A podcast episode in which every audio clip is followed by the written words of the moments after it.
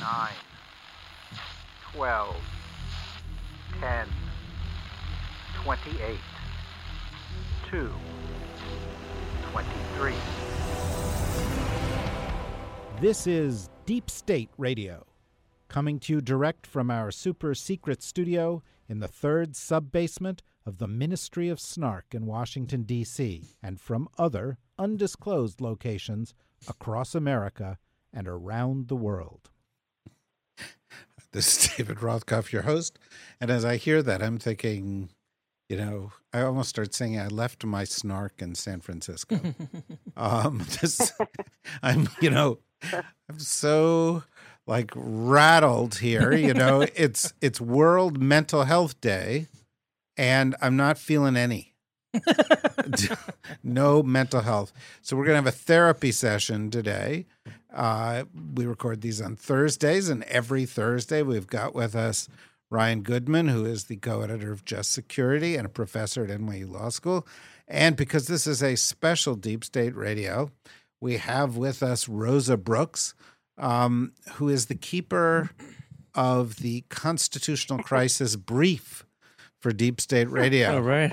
Um, it's official. It's official now. We're in one. we're officially in a constitutional crisis. Rosa's been resisting this, Ryan, right. for two years, No, it's irresistible. and and it's ir- and it's irresistible. So, Rosa, let's start with that, um, because Lord knows there's no news to go to. Um, uh, wh- why is it official? Why are we in one now? Well, for a long time, David, as as our listeners know, um, I have said, look, um, Trump doing things that we don't like, Trump doing things that break U.S. law, Trump being generally horrible, immoral, and objectionable. Uh, is not the same thing as a constitutional crisis. We have a constitution that was set up to contemplate uh, a lot of jostling between the branches of government. Um, we have a constitution that was premised upon the idea that there are going to be factions and that each branch of government is going to try to expand its own power at the expense of the others. Um, and all of that is is normal. Um, that is, it may not be good. Uh, we may not like it, but it's it's normal constitutional politics. And even when Donald Trump breaks the law, uh, when the response to Trump breaking the law is that another branch of government or another actor litigates to try to force him to comply with the law, and the Trump administration participates in the litigation, that that's also normal. It's not a constitutional crisis. Uh, you know, it's still it may be it may be horrible government, it may be immoral, it is all those things, but it's not a constitutional crisis. Now, however, um, the situation has changed, and uh, I'd love to hear Ryan's thoughts on this as well. Now we're in a situation where uh, the Constitution doesn't contemplate uh, the situation we're in. We have a direct direct conflict between two branches of government, one that's unlikely to be resolved by the judiciary. We have the Constitution gives Congress the sole power, uh, sole impeachment power, and the House of Representatives specifically has the power to bring impeachment proceedings against the president. Uh, it's crystal clear. Um, we have uh, the House of Representatives is is doing so.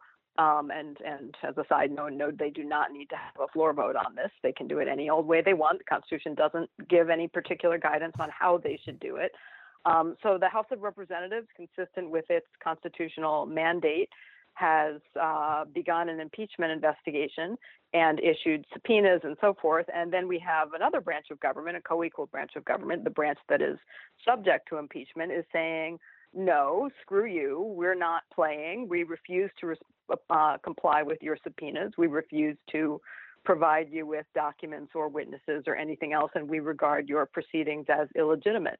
And that kind of head to head conflict, uh, where one branch simply says, I don't care what the Constitution says, I'm not doing it, is, is really qualitatively different from anything we have seen up until now. Uh, the courts have traditionally stayed out of fights between uh, branches of government. The courts have tended to say, hey, not for us to decide what impeachment means or, or how to go about it or anything like that. So there's no obvious mechanism for resolving this. And, and there's more I want to say about the possibilities for this to become even more dire in terms of a political crisis. But but let me stop there for now. No, we could just sit here quietly and listen to you. You're you're being extremely. I mean, it only gets better. It only gets better. Yeah. Well, let me let me ask you one little quick follow up question before I go to Ryan. Um, uh, both you and Ryan attended law school. I actually did for a semester, but I didn't get to this in any course Ryan that and I, took. in fact, attended law school together. I I, don't know if you know that, David. I, I actually do know that. I, I, I did know it's that. been You- a sinister coincidence. you you met you mentioned that, but uh, but I'm going to call you out because well, the two branches that you referred to are co-equal branches of government, generally speaking.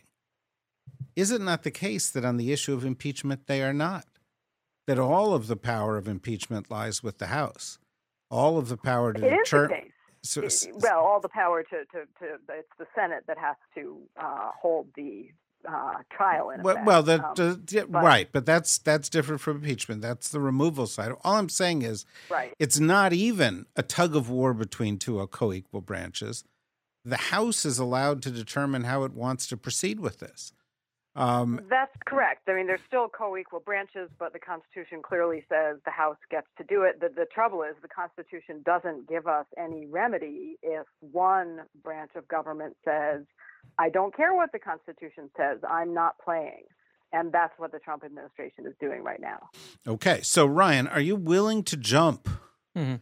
on the constitutional crisis bandwagon with your former classmate? um, I think maybe we might have a might be on the same page, but then the jumping off point might be where Rosa was about to go because she said it only gets more dire, and I think there might be a way out. Um, so I just to say why I am on the same page, I do think what is so extraordinary is that the letter from the White House counsel is in fact enacting uh, what only Donald Trump was saying in his just kind of um, unfettered rhetoric, which was, you know, yeah, yeah, like when Donald Trump said, uh, you know, I'm not, we're not going to honor any subpoenas, any. Then people said, well, you know, that's not actually the position of the Justice Department. They're actually saying when they have executive privilege or certain under certain circumstances and conditions, might they not, uh, uh, might they push back against subpoenas? But this is, as the New York Times uh, headline said, the White House declares war against Congress. Um, and the declaration of war included two pieces. One is that the White House counsel's letter said that the impeachment is invalid categorically as it currently stands, the impeachment process. And second, as uh, Rose had said, that uh, there'll just be no further cooperation at all um, from the White House because they determine that the process is unfair as well, and because of the, their their their uh, definition of fairness in terms of uh, allowing the executive, the president's lawyers to cross-examine witnesses, or the minority in the House to call uh, or subpoena witnesses, uh, because of their definition of fairness. If it's not fair according to the White House, they're not going to cooperate, and that's just nuts. I mean, that really is taking away from Congress the sole power over impeachment, which is in the explicit text of the Constitution. I guess my only thought is, um, and then uh, you know, I'd love to hear what Rosa is about to say about how it gets more dire. Is that there's maybe one way out, uh, which is we're in a situation where the House doesn't actually need that information. I think in order to proceed with impeachment, there is more than sufficient uh, evidence in the public record through the president's own admissions and through the smoking gun um, Ukraine phone call transcript uh, to move ahead with impeachment. So it's not like they actually need the information to get done what they need to get done. And I think, if I'm right, I've detected in Adam Schiff's present uh, all his presentations, he's never said it's necessary uh, for us to get this information uh, to perform our function here. He's just said it's important information, and I think he's therefore avoiding the pitfall that happened with uh, Chairman Nadler under the Mueller investigation, which is to suggest that they needed more information before they could make the call, and um, and I think that sent the public mixed signals about oh they can't really do it unless they get the grand jury information because there's not enough evidence there about abuse of power. We've just got uh, you know ample evidence of it, the gross abuse of power and a threat uh, to the country and the um, president's violation of his oath of office with the Ukraine matter, maybe that's the way out. Okay. So, Rosa, you said you wanted to go on. Go on. Well, that doesn't completely make me feel better. I, I think that's absolutely right. Um, what Ryan just said. I mean, I mean, there is the Constitution is absolutely silent on how impeachment will will go forward. It is absolutely silent on what constitutes, you know, high crimes or misdemeanors and, treason and how to define that. Um, it's it's not a trial, but particularly in the House, it, it is it is more akin to a grand jury process. Um, uh, you know, it's essentially the bringing of indictment of an indictment is the closest parallel to, to sort of normal criminal process. Um, but the Constitution leaves it entirely up to the House to do what they want, and at least hypothetically, the House doesn't need anything. It doesn't even need anything in the public domain. Hypo- hypothetically, at least, um, you know, all the House needs to do is is vote and say we believe that Donald Trump has, is guilty of you know, treason, high crimes, misdemeanors, et cetera. They don't have to say why. They don't have to review evidence. It, it, can, you know, there there's no constitutional requirement that it is anything other than a a, a, a purely political judgment, and and in that sense, a check on the executive branch by the legislative branch.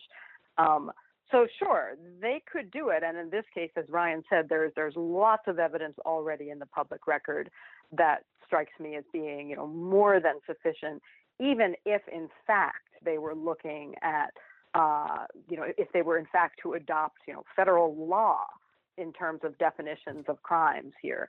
Um, but but I think that that and that is and maybe they will go in that direction.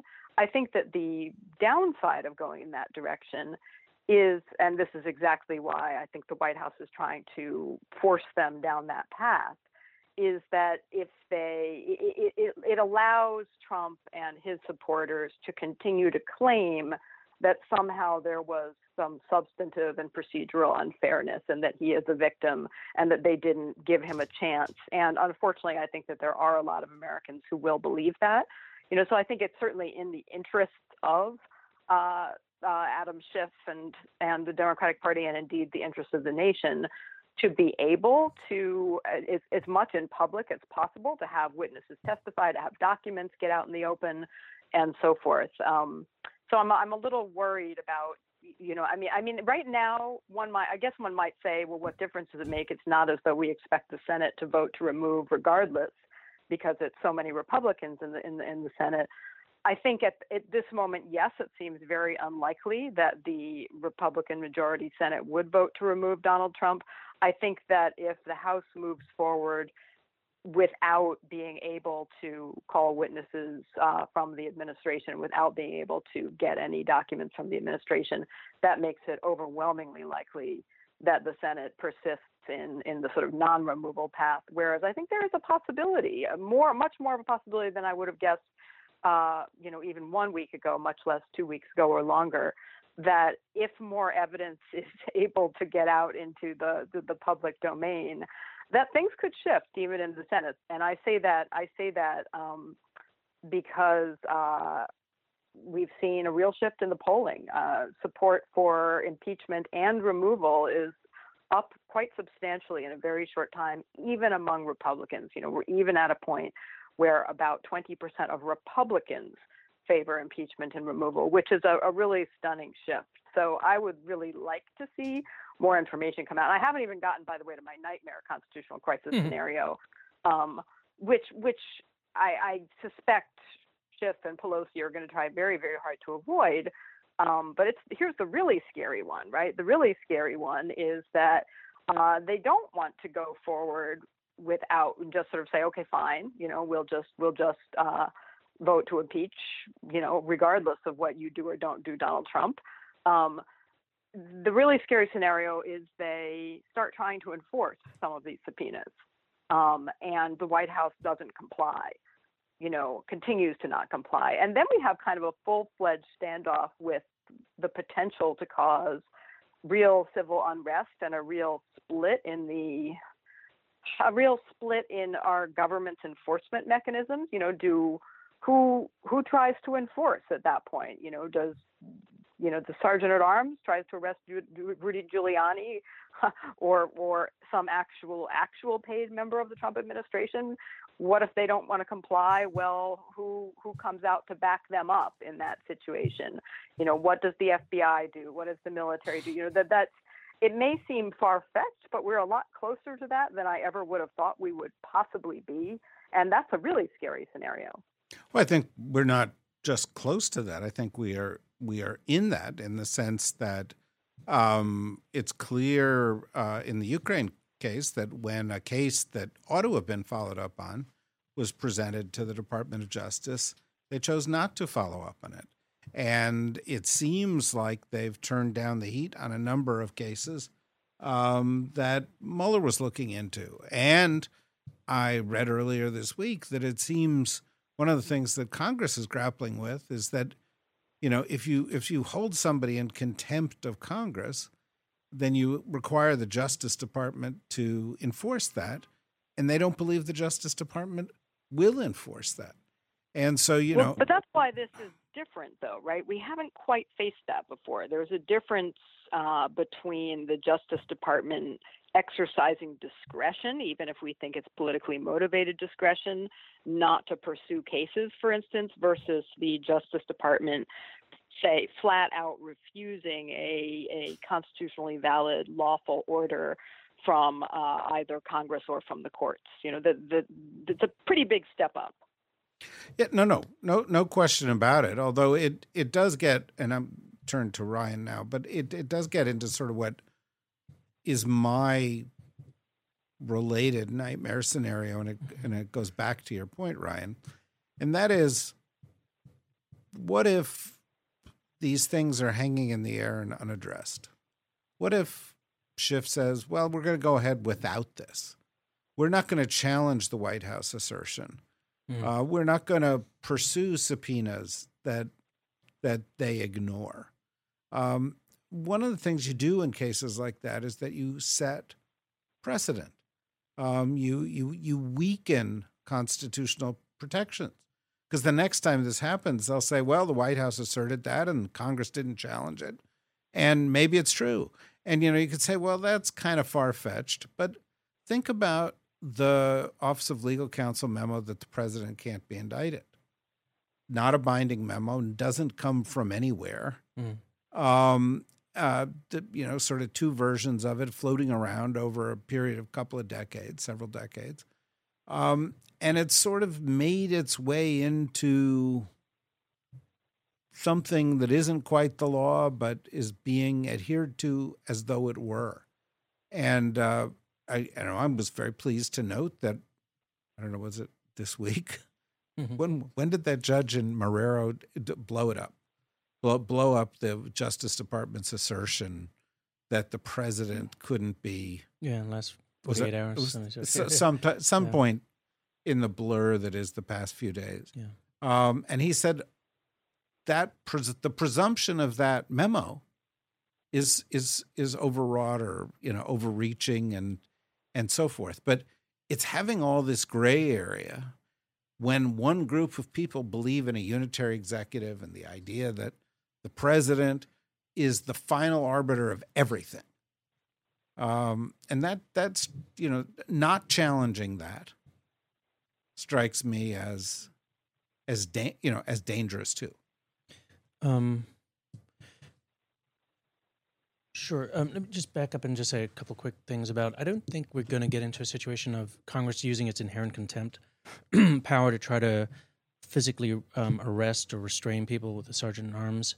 Uh, I do think maybe they would use their inherent contempt power to uh, fine individuals on an escalating basis, and maybe that would. Why do you not think that? I mean, is there some evidence that suggests that they won't? Uh, because it hasn't been used in over almost a de- almost a century, and therefore the public would have to be socialized and sensitized to the idea that this is possible. And obviously, there's an argument for. You know, Rosa is a law enforcement officer. there we go. Right. That's a little bit out of my jurisdiction. Oh, um, but um, so they would, and they could say maybe you know unprecedented times request for unprecedented action, but I don't think we're going to go down that path. Um, so then the question might be that they do issue subpoenas, and then those are, or they have issued subpoenas, and then they hold people in contempt, criminal contempt, um, and then the Justice Department isn't going to follow through on that potentially. But one part of that is um, uh, Rudy Giuliani. So as a private citizen, not a part of the executive branch, um, that might be the kind of test case for some of it. And in fact, he's in a ludicrous position, having said that he would appear before the Senate Judiciary Committee uh, with Lindsey Graham, but would not appear before the House Intelligence Committee with uh, Adam Schiff. So it's just an absolute um, idiotic, excuse me, um, position that he's adopting that he can select which you know House of Congress he wants to appear before. I, I think that would be at least in the court of public opinion um, a very strong argument on, on Congress's side. Let's just stipulate Yeah. so everybody knows we're up to the current moment that Lindsey Graham's idea of having him come testify Mm. before the Senate seems like a really stupid idea right now. You know, I mean, that was again, that was in the past 48 hours, right? Um, but the, you know, Giuliani is now at the center of of a FBI investigation um, where two of his clients or colleagues, we're not really quite sure what, uh, have just been arrested trying Cronies? cronies. That's what they are, is cronies, trying to flee the country after having lunch with him. after having lunch with him, like immediately after having lunch with him. If I had lunch with him, I'd want to leave the country too. But you know, the, the, you know, they they're trying to flee the country, um, and and it and the Justice Department when they made the announcement was the Southern District of New York made its press conference in this today said it is an ongoing investigation and there are presumptions by some that at the middle of this may be Giuliani, um, and that they may, you know, who knows what phone calls they were listening to, or you know where where this will go. So you know, I mean, D- D- Giu- Giuliani is dramatically more vulnerable than he was the day he said, "Well, maybe I'll do the Senate, but not the House." Totally agree. And in fact, um, within the last 10 minutes before the show began, CNN reported that the FBI and prosecutors are looking at Giuliani in his in Giuliani's involvement in the flow of money uh, with these two guys. Right, and through his organization. Right. Yes. So, um, but I, but you know, admittedly, um, just I don't wanna, like pat myself on the back, but I did tweet the moment that Giuliani said over Twitter that he was accepting, you know, uh, really appreciates the opportunity that uh, Senator Graham's giving him. Is I said like, great, I am so looking forward to him testifying about his false allegations against Joe Biden under penalty of law. I It's said just- this. I said this. I was on TV at the Yeah, time uh, on the Ari Melber show, and I said the same thing. It was like, great, Yes. make my day. You know, Yeah, come on in. yeah. You know, you Yeah. could just see Kamala Harris. have Yes. him, Testify under oath, which is so much fun. and Yeah. and there are a few. I mean, Kamala Harris would slice and dice him and leave him, you know, in little tiny pieces on the floor. Yeah. and that's just you know one person, a Klobuchar. The others would do the same thing, right? Right. So anyway, sorry. So yeah, so um, so yeah, so I do think that he might be this kind of weak point that they could go after him. Um, I, I you know, so I agree. uh, Part of what you were saying, David, in terms of like if the house remains if the house remains silent in response to this assault, and I think it's extremely important that members of Congress, in a bipartisan as fashion as possible, uh, stand up against this because it is a total assault against the Congress. That White House letter and um, we'll have a piece in Just Security that I'm very excited about tomorrow from somebody making that point. Um, and Making the point that Congress should stand up. needs to stand up on a bipartisan basis from somebody who uh, served on the other side of the aisle um, as a staffer, um, and that's that's their point that that it's their prerogative. It's, it's the constitutional and institutional prerogative of Congress that they need to stand up for. They also need to recognize there's going to be a Democrat in the Oval Office at some point. They need to stand up for it. The, the because of how much of a demolition that letter is to the separation of powers. It by stating that uh, the executive branch gets to determine whether or not there's fairness in the investigations, impeachment or not. It's a, it's a broad based Well, assault. it's just an extension of Barr's arguments that he's made before, right? Yeah. That the the that the, the, the only only the president can decide whether the president can be held culpable for crimes while he's president. Right. Right. So I, I think there's that. I, I think over the long term, I'm just like we can settle the long term when we get there. I just think we have to get through the constitutional crisis moment. But in the long term, I I, I hope that some of these um, decisions and practices on the part of this administration will serve as a negative precedent.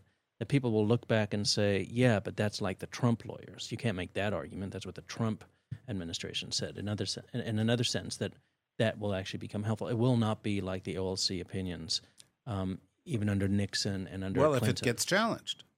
But you know what we've seen thus far, Rosa, is that the Democrats don't challenge these things terribly strongly. Yeah, I and- mean, I mean, my the I, I, I hope I hope you're right, Ryan. Um, but of course, the Trump so far is using the early Nixon playbook, um, and you would think that by now the early Nixon playbook would have been thoroughly discredited. Um, but apparently everybody's forgotten it anyway. Um, so you know, to, to, to use to use the overused well to to in fact mangle slightly the overused uh, quote from everybody's all-time best named favorite dead jurist Learned Hand um, you know who said liberty lies in the hearts of men and women when it dies there no constitution no law no court can save it uh, no constitution no law no court can even do much to help it you know the the constitutionalism also lives in the hearts of men and women and and you know, at the end of the day, the Constitution is a piece of paper. Uh, it matters only when we collectively, uh, including the President of the United States, have internalized the, the norms that are contained in it. Uh, and when people don't care, it doesn't matter anymore. And Trump has made it very clear he doesn't care. Um, his electoral base appears not to care. A substantial number indeed the large majority of Republicans uh, in both the House of Representatives and the Senate appear not to care. I mean, the the what you're saying, Ryan, is is is is should be crushingly obvious to anybody who has glanced at the Constitution of the United States. Um, and yet, Well, you know, Ryan is our obvious. Ryan is our crushingly obvious correspondent here at Deep I State mean that Radio. in a good way. I mean that in the best possible way, right? I mean, I mean, I mean, yes, yes, yes. Of course, it is shocking. It is, it is, it is constitutionally untenable what the what the White House is arguing. It is shocking that they are making such arguments with a straight face. Uh, and yet they are, and yet it is being treated by many Republicans like, yeah, so right, yeah. Um, and the tr- I mean, th- this is what I was uh, saying. You know, I, I, I, you don't have to get to the sort of civil war on the streets of Washington D.C. scenario to, to say this is this is why it's a crisis now.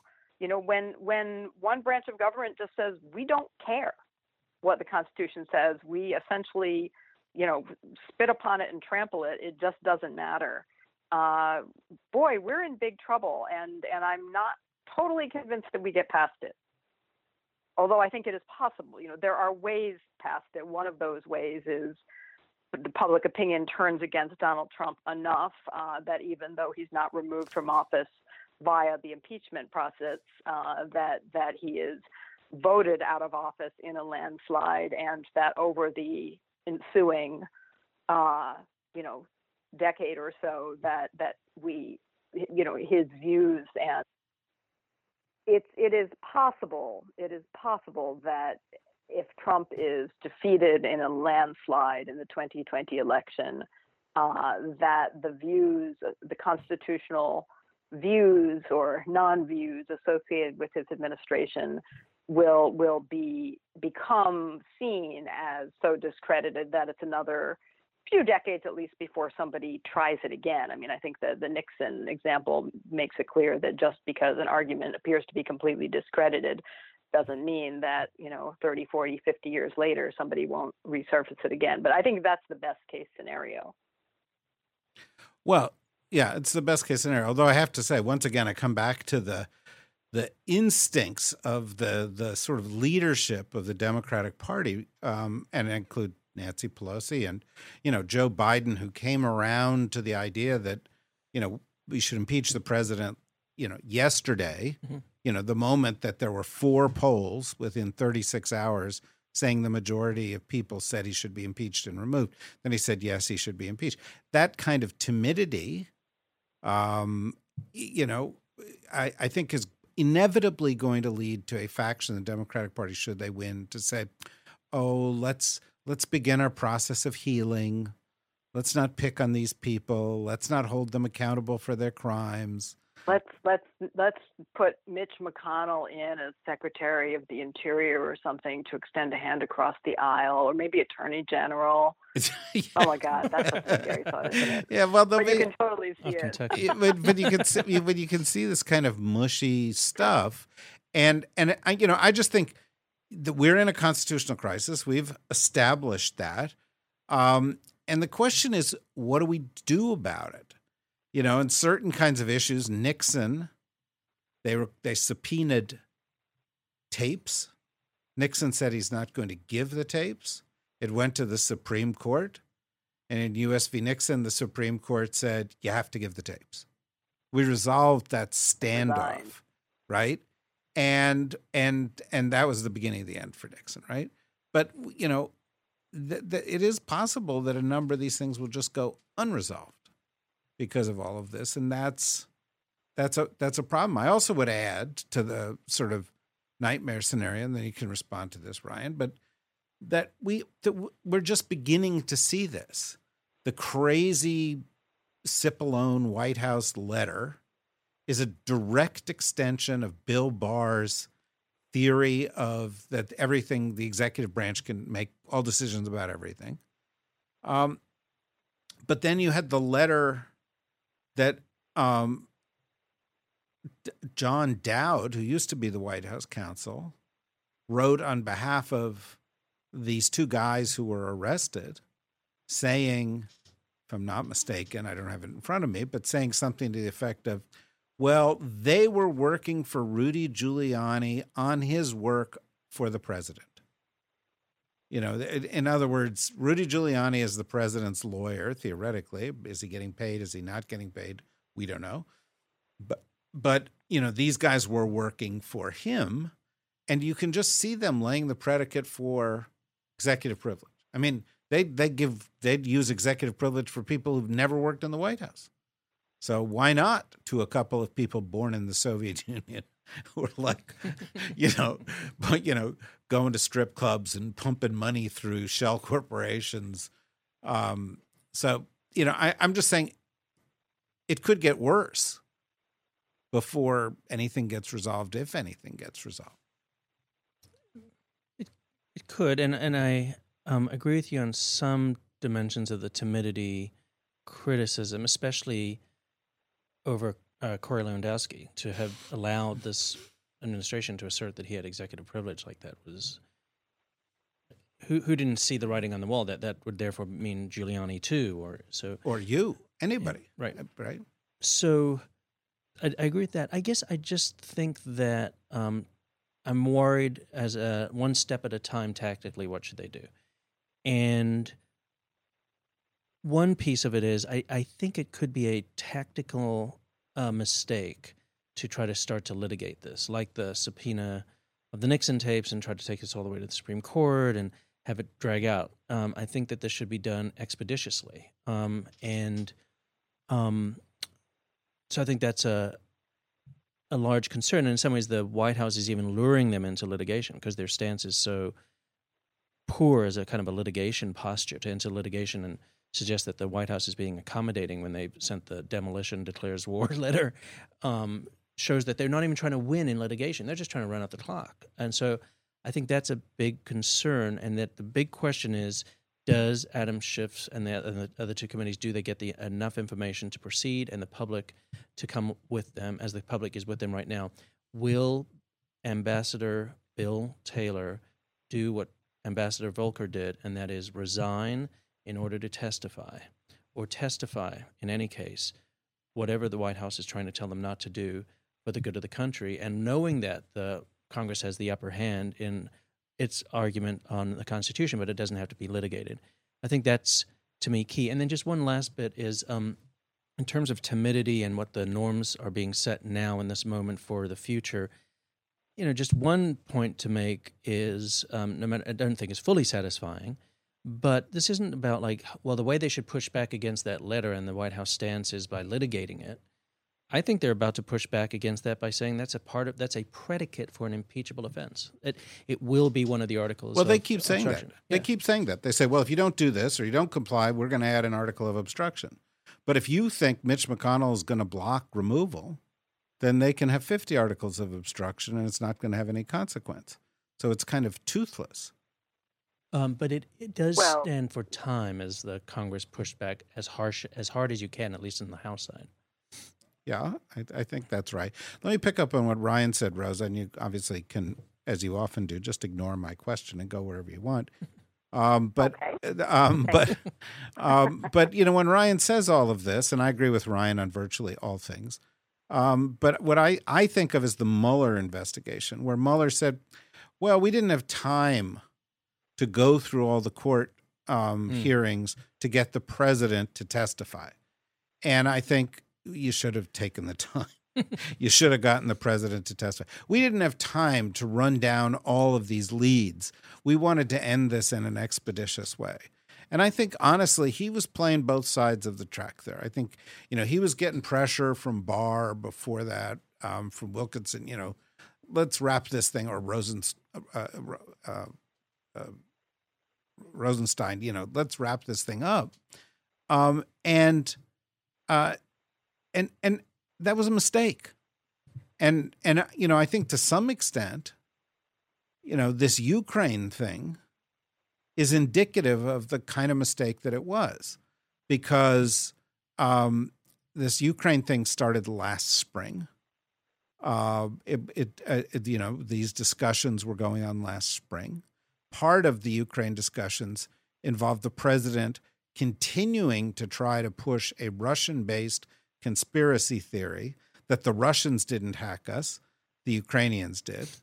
Part of the, the, the, um, the Mueller investigation had to do with obviously Manafort, who had ties to Ukraine, to Russians based or Russian supporters based within the Ukraine.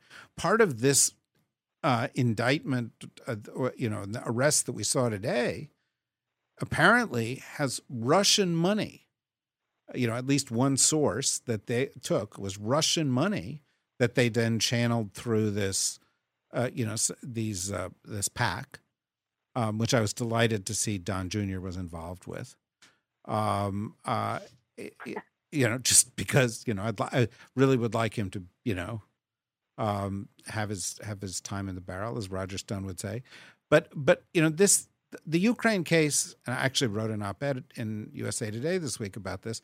The Ukraine case is the Russia case, and when we define things narrowly, we lose sight of that and I, I, to me, that seems dangerous.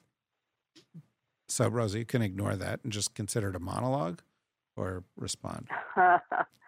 well, I mean, first of all, I think yes, if the House votes for impeachment, that I don't think the House should restrict itself to the incidents arising out of the Ukraine phone call um, or associated cover ups and associated obstruction and so forth.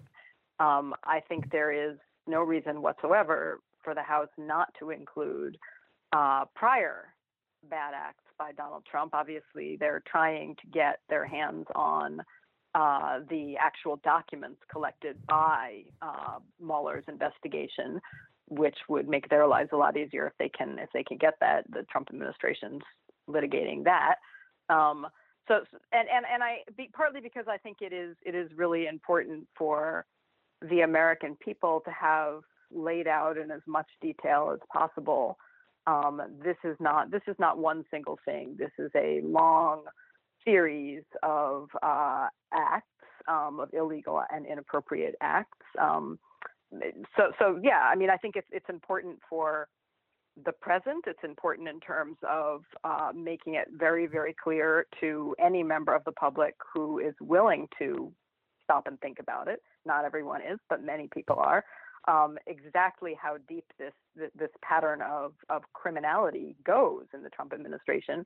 Two, I think it's it's it's important for for history, for posterity, if you will, um, to lay that out there in in, in the impeachment uh, in articles of impeachment.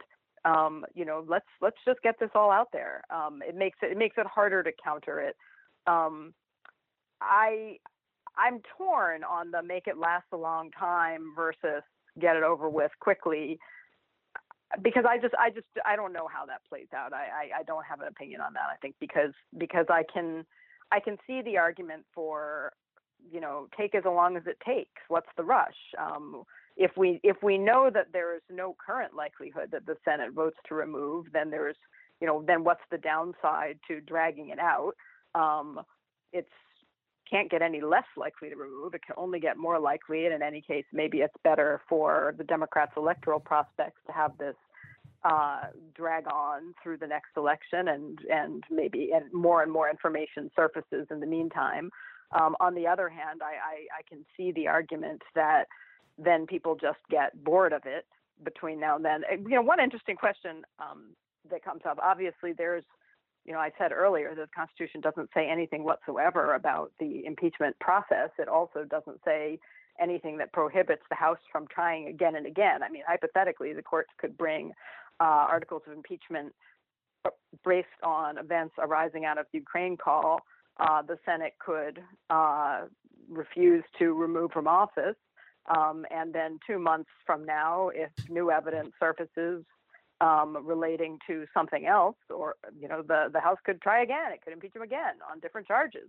In fact, for that matter, you know, arguably could impeach him on the same charges. There's no double jeopardy provision in impeachment. It's it's a political, it's a, essentially a political call. So I, I don't know how any of that plays out, and my guess is that nobody else really does either.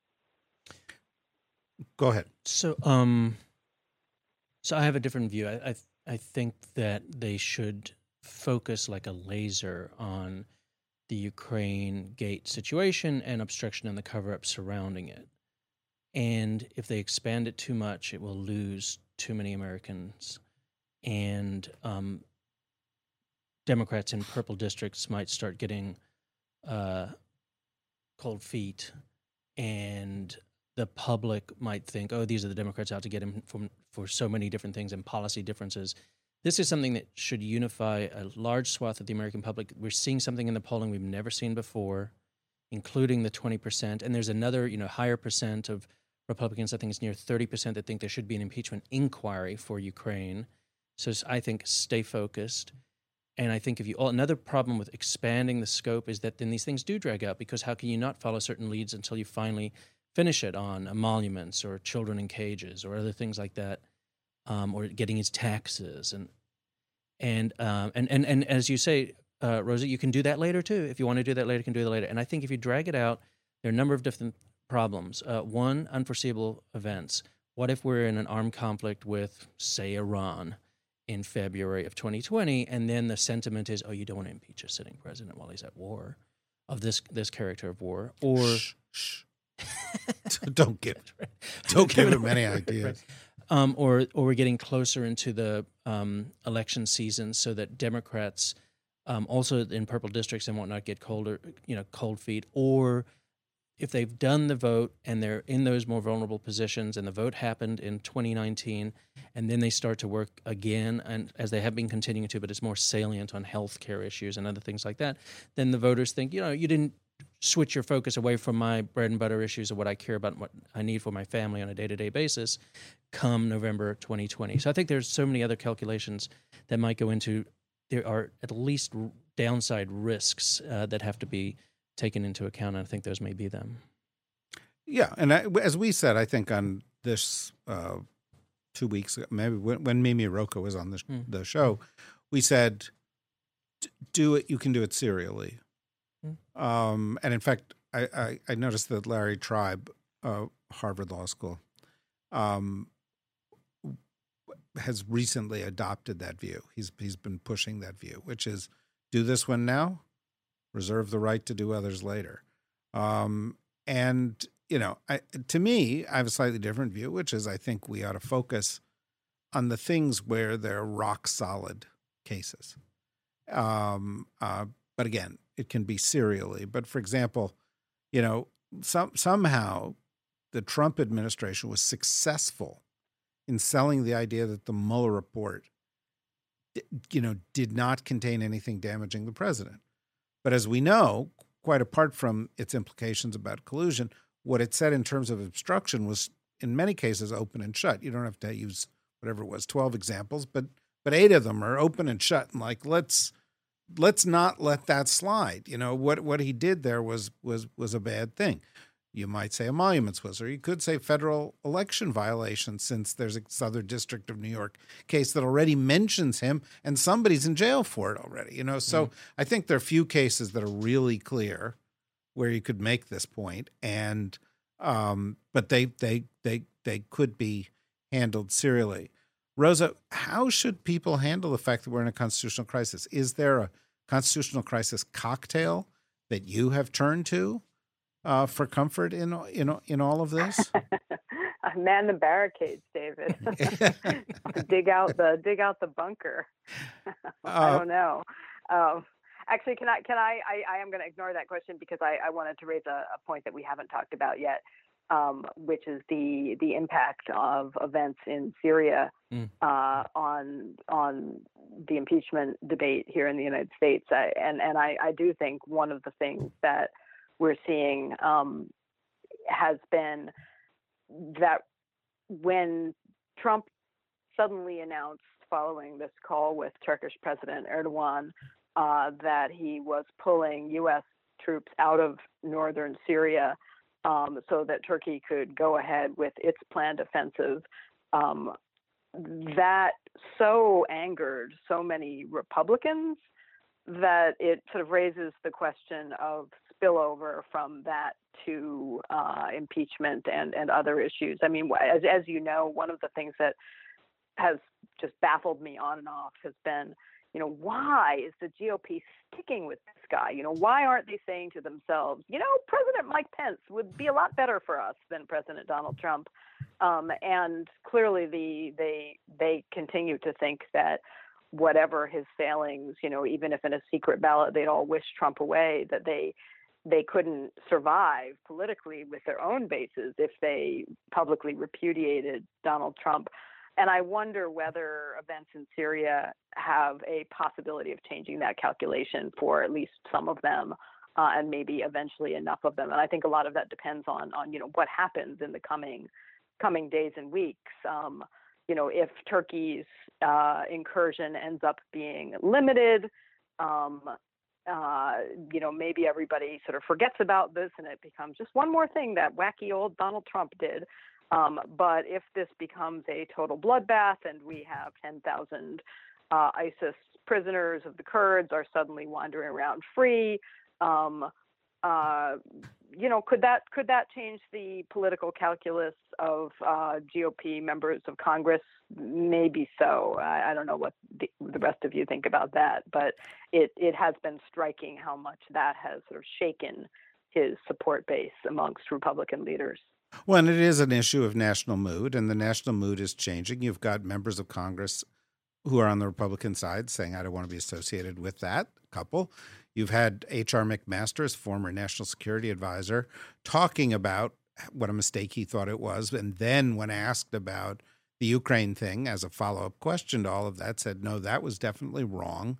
So there are some connections there. And then, um, of course, there are actually other connections um, between this and that. Donald Trump has a couple of dozen proper, uh, properties, Trump Organization properties in Turkey.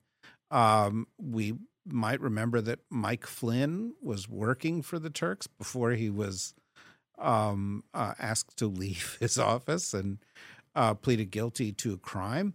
Uh, there is a case involving a Turkish uh, financial um, uh, uh, player um, that they wanted to go away, and Rudy Giuliani was working on that case, and apparently even Lindsey Graham, according to a a, a, a, prank call that he sort of revealed his agenda on uh, that was reported both by Natasha Bertrand and also by Julia Ioffe.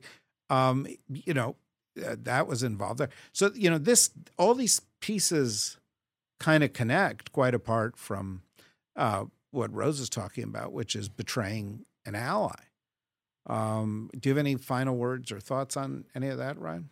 Um, well, I, I think that Rose is right that this is a something has happened dramatically uh, in terms of a wedge between the president and his strongest supporters, including evangelical leaders um, coming out against what he's done and the slaughter of the what seems to be the impending slaughter of the Kurds. And it's like Nixon uh, during the Watergate um, impeachment proceedings. The faltering economy um, hurt him at the same time. So I can't imagine that the president's approval numbers are going to do anything but slide. And as they slide with impeachment going on, uh, it creates a storm. Um, well, it also creates an opportunity for the Republicans to say, this guy is an anchor around our neck. Yeah. We could get rid of him right now and have a new candidate in 2020, and we might all be able to keep our jobs. Right. Um, and and he might and in multiple ways be toxic uh, to them and for their electoral chances otherwise. So I, I do think that there's uh, something happening, um, and the ground is shifting in a certain way that we haven't seen in the, and it's all happened within the last uh, seven days since we last uh, did the pod.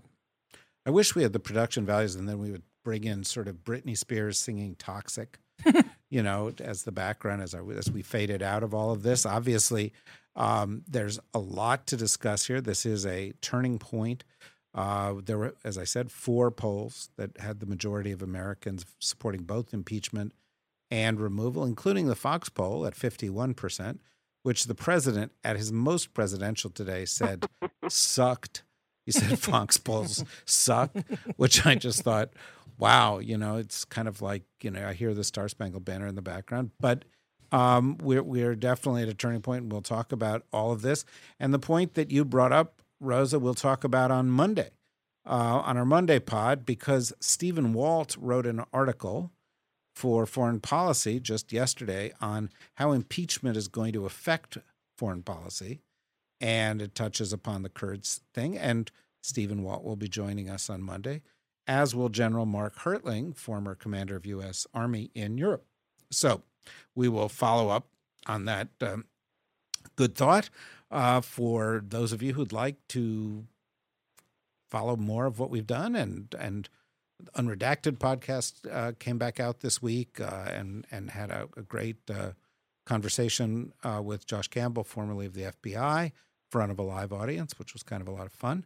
Um, and uh, uh, uh, just go to the dsrnetwork.com and and and listen to the other things and, or read other things that we have written or become a member you know which you could do. It doesn't take much time. You could do it right now. Gifts.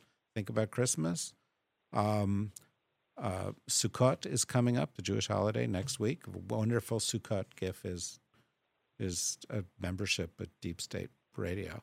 Mm, okay maybe not. But um uh you know we're just we're we, we we would appreciate your support. So thank you to rosa thank you to ryan um and uh, thank you to all of us all of you for joining us here at deep state radio. Can you just thank all of us? Yeah thank you thank thank you yourself, Th- thanks all of us yeah i never thank myself No, thank me. Yeah, Thank thank me. you, David. Yeah. thank thank thanks thanks me um and and uh, we'll see you again soon on another episode of deep state radio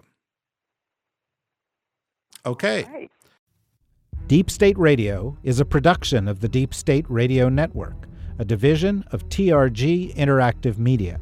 Our podcast today was produced in cooperation with Goat Rodeo Productions and was supervised by Ian Enright. Join us again for another episode of Deep State Radio. If you don't, we know where to find you.